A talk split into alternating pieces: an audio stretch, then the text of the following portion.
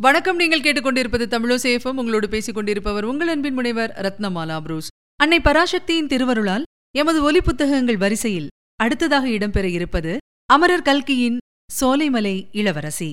தொடர்ந்து ஆதரவளித்து வரும் அத்துணை நல்ல உள்ளங்களுக்கும் எம்முடைய மனமார்ந்த நன்றியை தெரிவித்துக் கொள்கிறோம். தொடர்ந்து உங்களுடைய அன்பையும் ஆதரவையும் எதிர்நோக்குகின்றோம். வாருங்கள் கேட்கலாம் இனி கல்கியின் சோலைமலை இளவரசி. சோலைமலை இளவரசி. அத்தியாயம் ஒன்று. நள்ளிரவு ரயில் வண்டி. கண்ணங்கரிய இருள் சூழ்ந்த இரவு. திட்டத்திட்டான கருமேகங்கள் வானத்தை மூடிக்கொண்டிருந்தன.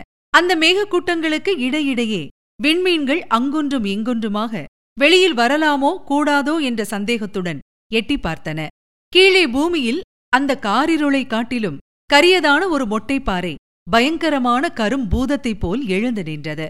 பாறையின் ஓரமாக இரண்டு கரிய கோடுகளைப் போல் ரயில் பாதையின் தண்டவாளங்கள் ஊர்ந்து செல்வதை ஓரளவு இருளுக்கு கண்கள் பழக்கப்பட்ட பிறகு உற்று பார்த்து தெரிந்து கொள்ளலாம். ரயில் பாதையின் ஒரு பக்கத்தில் மனிதர்கள் அடிக்கடி நடந்து சென்றதனால் ஏற்பட்ட ஒற்றையடி பாதையில் ஒரு மனிதன் அந்த நள்ளிரவு வேளையில் நடந்து கொண்டிருந்தான். பாதையை கண்ணால் பார்த்து கொண்டு அவன் நடக்கவில்லை. காலின் உணர்ச்சி கொண்டே நடந்தான். ரயில் தண்டவாளத்தின் ஓரமாக குவிந்திருந்த கருங்கல் ஜல்லிகளில் அவனுடைய கால்கள் சில சமயம் தடுக்கின. ஒற்றையடி பாதையின் மற்றொரு பக்கத்தில் வேலியைப் போல் வளர்ந்திருந்த கற்றாழைச் செடிகளின் முட்கள் சில சமயம் அவனுடைய கால்களில் குத்தின. அவற்றையெல்லாம் அந்த மனிதன் சற்றும் பொருட்படுத்தவில்லை. அவனுடைய நடை சிறிதேனும் தளரவில்லை. தடுக்கல்களையும் தடங்கல்களையும் பொருட்படுத்தாமல் விரைவாக நடந்தான். ரயில் பாதை ஓரிடத்தில் மொட்டைப்பாறையை வளைத்துக் கொண்டு சென்றது. வளைவு திரும்பிய உடனே இரத்தச் சிவப்பு நிறமான பெரிய நட்சத்திரம் ஒன்று தோன்றி அந்த நள்ளிரவு பிரயாணியின் கண்ணை பறித்தது. அங்கே சிறிது நின்று நிதானித்துப் பார்த்து அது நட்சத்திரமில்லை. கைகாட்டி மரத்தின் உச்சியில் வைத்துள்ள சிவப்பு விளக்கு என்றும் ஏதோ ஒரு ரயில்வே ஸ்டேஷனுக்கு அருகில்தான் வந்திருக்க வேண்டுமென்றும் தெரிந்து கொண்டான். மேலும் ரயில் பாதையை தொடர்ந்து போவதா அல்லது ரயில் பாதையை அங்கே விட்டுவிட்டு வேறு வழியில் திரும்புவதா என்று அம்மனிதன் எண்ணமிட்டான்.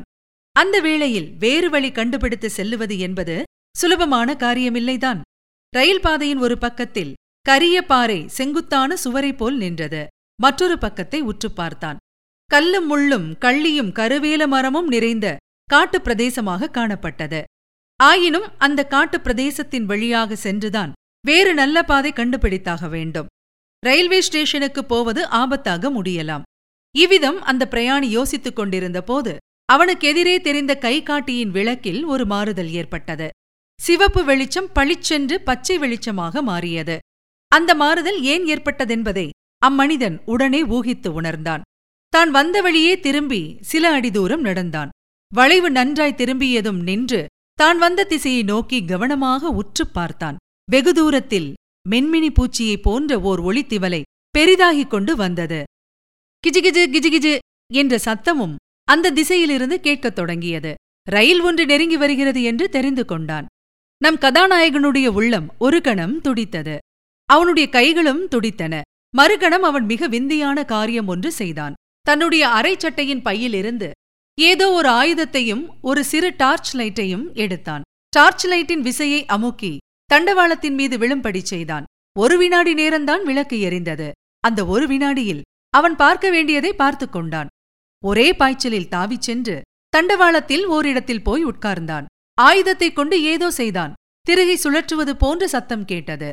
பின்னர் எழுந்து நின்று தன்னுடைய கைகளின் பலம் முழுவதையும் உபயோகித்து தண்டவாளத்தை பெயர்த்து நகர்த்தினான்.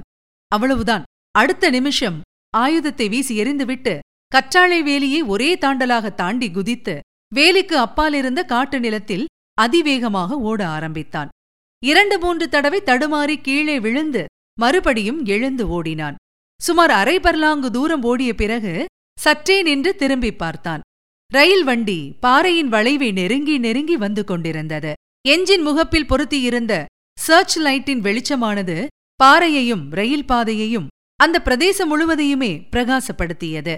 தண்டவாளத்தை பெயர்த்துவிட்டு ஓடிப்போய் நின்ற மனிதன் சட்டென்று பக்கத்திலிருந்த புதர் ஒன்றின் மறைவில் ஒளிந்து கொண்டான்.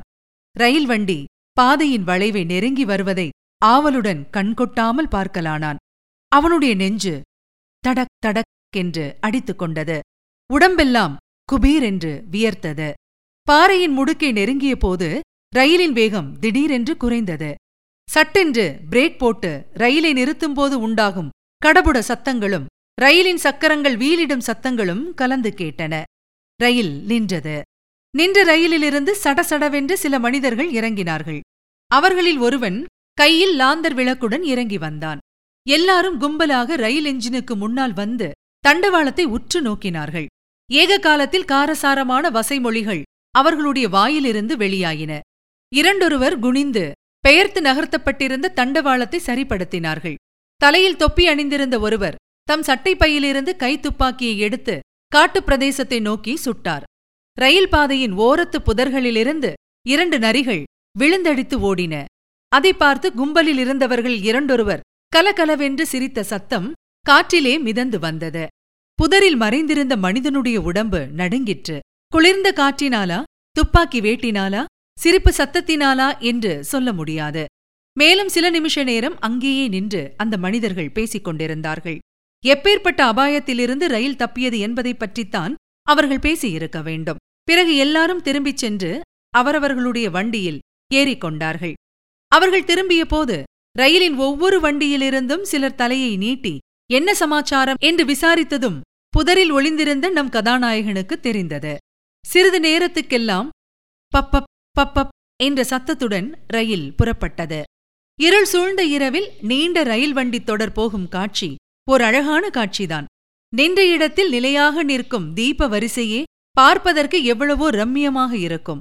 அத்தகைய தீப வரிசையானது இடம்பெயர்ந்து நகர்ந்து போய்க் கொண்டிருக்குமானால் அந்த அபூர்வமான காட்சியின் அழகை பற்றி கேட்கவும் வேண்டுமா? அந்த அழகையெல்லாம் நம் நள்ளிரவு பிரயாணி சிறிதும் விடாமல் அனுபவித்தான். ரயில் வண்டித் தொடரில் கடைசி வண்டியும் தீப வரிசையில் கடைசி தீபமும் மலைமுடுக்கில் திரும்பி மறையும் வரையில் அவன் அந்த காட்சியை அடங்காத ஆவலுடன் பார்த்து கொண்டிருந்தான். பிறகுதான் அவனுக்கு தன் சுய நினைவு வந்தது. அவனுடைய மனத்தில் அதற்கு முன் என்றும் அனுபவித்தறியாத அமைதி அச்சமயம் குடிகொண்டிருந்தது. தான் செய்த காரியத்தினால் அந்த ரயில் வண்டி தொடருக்கும் அதிலிருந்து நூற்றுக்கணக்கான ஆண் பெண் குழந்தைகளுக்கும் நல்ல வேளையாக அபாயம் எதுவும் ஏற்படாமல் போனதில் அவனுக்கு அளவில்லாத திருப்தி உண்டாகியிருந்தது நீங்கள் இதுவரை கேட்டது அமரர் கல்கியின் சோலைமலை இளவரசி. வழங்கியவர் உங்கள் அன்பின் முனைவர் ரத்னமாலா புரூஸ். மீண்டும் அடுத்த அத்தியாயத்தில் சந்திக்கலாம். தொடர்ந்து இணைந்திருங்கள். இது உங்கள் தமிழோசி எஃப்எம். இது எட்டு திக்கும் எதிரொலிக்கட்டும்